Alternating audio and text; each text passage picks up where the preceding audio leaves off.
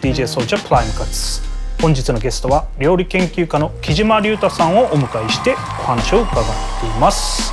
ここで番組に寄せられたメッセージを読みます。ラジオネーム湘南にお住まいのユニオンさん。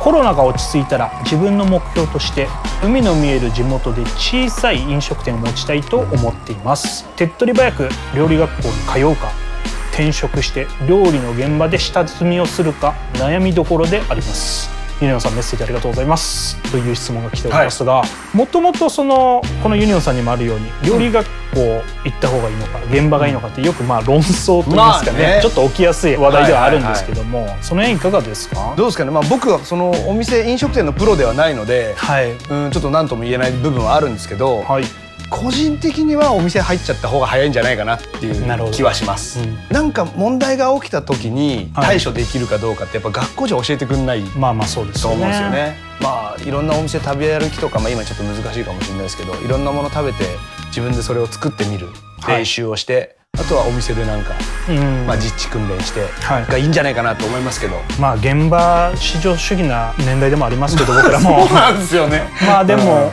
確かにおっしゃる通りその何かっていう対処法の選択肢が増えるのは間違いないかもしれないですよね。じゃあここで木島さんのパーソナルについてもさらに質問していきたいんですけども、料理研究家になるきっかけが先ほどおばあ様、お母様はいの影響ということで王道な家系といいますかサラブレッドサラブレッドみたいなね。家系なのにもかかわらず、はい。先ほどちょっとお話出たアパレルブランドに就職。はいはい。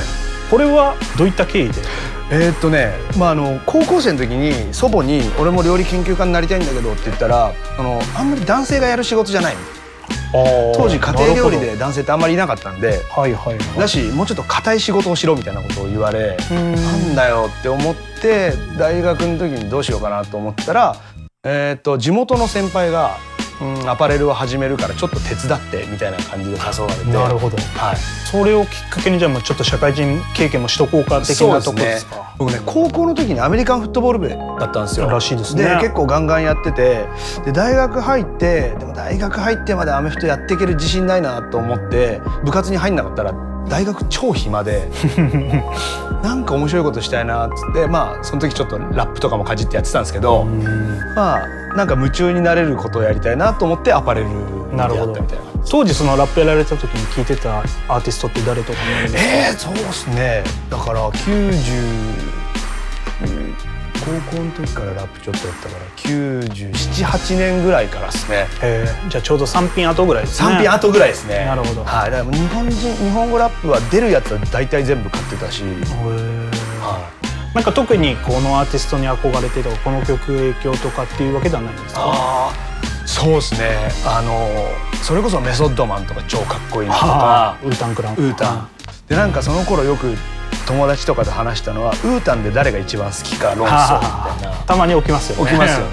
俺インスペクターデックが一番好きだったんですよ。うわやば渋なんか超渋いじゃないですか。いや渋いっす。でああいつのフローが一番俺やばくね？みたいな。でよく聞いてる結構出番多いしあいつ。や 確かに。っぱそんな花ないけどあの渋さがいいなみたいなのを思ってましいたやそれこそインスペクターデックお気に入りの MC っつったのは、は DJ プレミアが言ってました。マジっすか？はい。ウータンでは実はあいつがやべえ。本当は過小評価されてるっていうで実際本人のアルバムにもフューチャーされてたんあでいや本当なんか有言実行じゃないけど本当にこうフューチャーしてしかもかっこいいんでやっぱ、プリモと。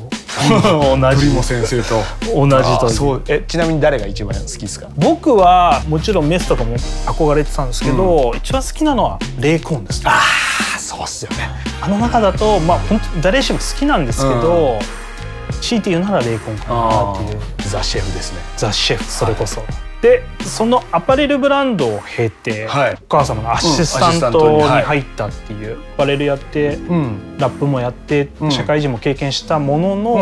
やっぱりアシスタントをやるとなると全くまた、ね。新しい世界じゃないですか、はなんか大変なこともあったと思うんですけど、なんかうんエピソードとかありまあ、まず金がなかったっすよね。はい。そうかアシスタントってそうですよね。そうなんですよ。でアパレルで24ぐらいまでそこそこ稼いでてそれをとりあえず貯めておいてそれを切り崩しながらアシスタントをやってうん。みたいな時期はまああったんですけどでもまあここでなんか力貯めなきゃなみたいな。うん。はい。そのアシスタントをやる時ははい。もうやっぱり皆さんいらっしゃる前なんでどちらかというとお母さんというよりはもう先生というような師匠な感じですよねもうちゃんと敬語も使って、はい、木島さんって呼んでました。えー。母親のこといやそこ結構やっぱ最初葛藤というかなんかこうちょっとくすぐったいところもあるじゃないですかありますね。始める時は、はい、でももう始まったらもう意外にスッと入れました。そうですね意外とスッと入れましたね。やっぱりそのおばあ様とお母様自身にはなんかやっぱりこう尊敬の念というかやっぱすごいなっていうのうんはあるとは思うんですけど、うんうん今そこを経て自分が料理研究家になったわけじゃないですか、二人にはないものなのかもし,、うん。もしくは二人が持ってたものを継承してるのかわからないんですけども、なんかこだわりを教えてもらえたらと思います。多分継承してる部分で言えば、はい。本当に、えー、と誰もが作りやすい料理の作り方を紹介するっていうなるほど、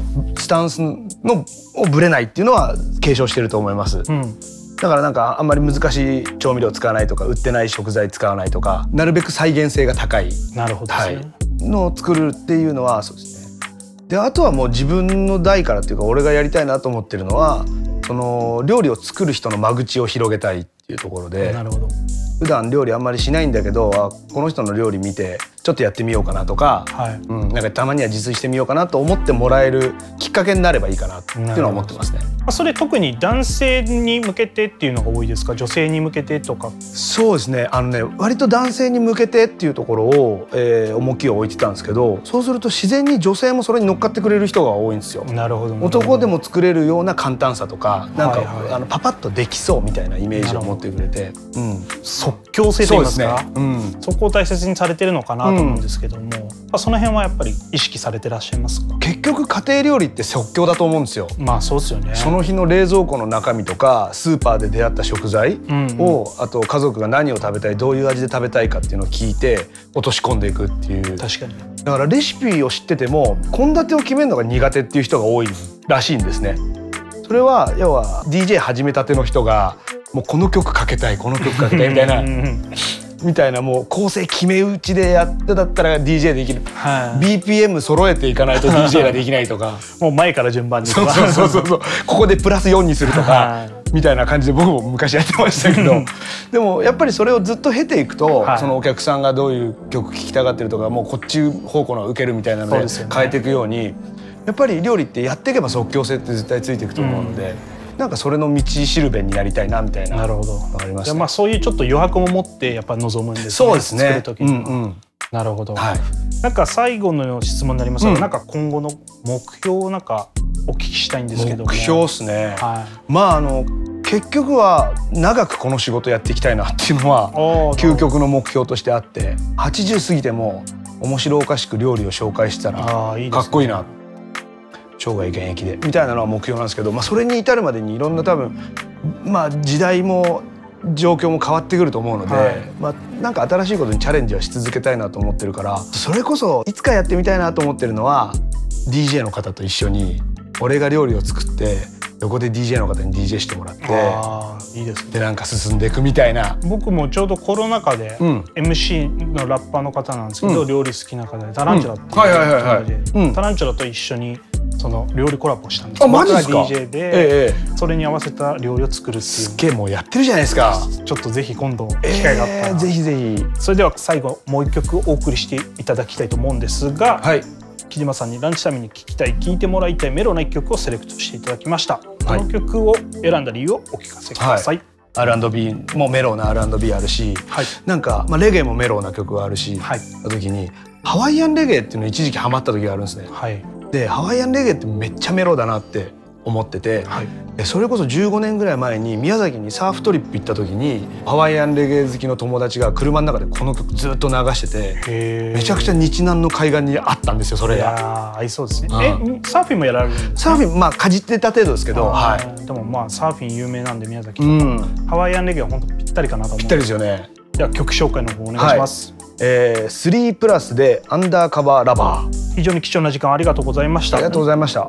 今回ゲストで来ていただいたのは料理研究家の江島隆太さんでした。ありがとうございました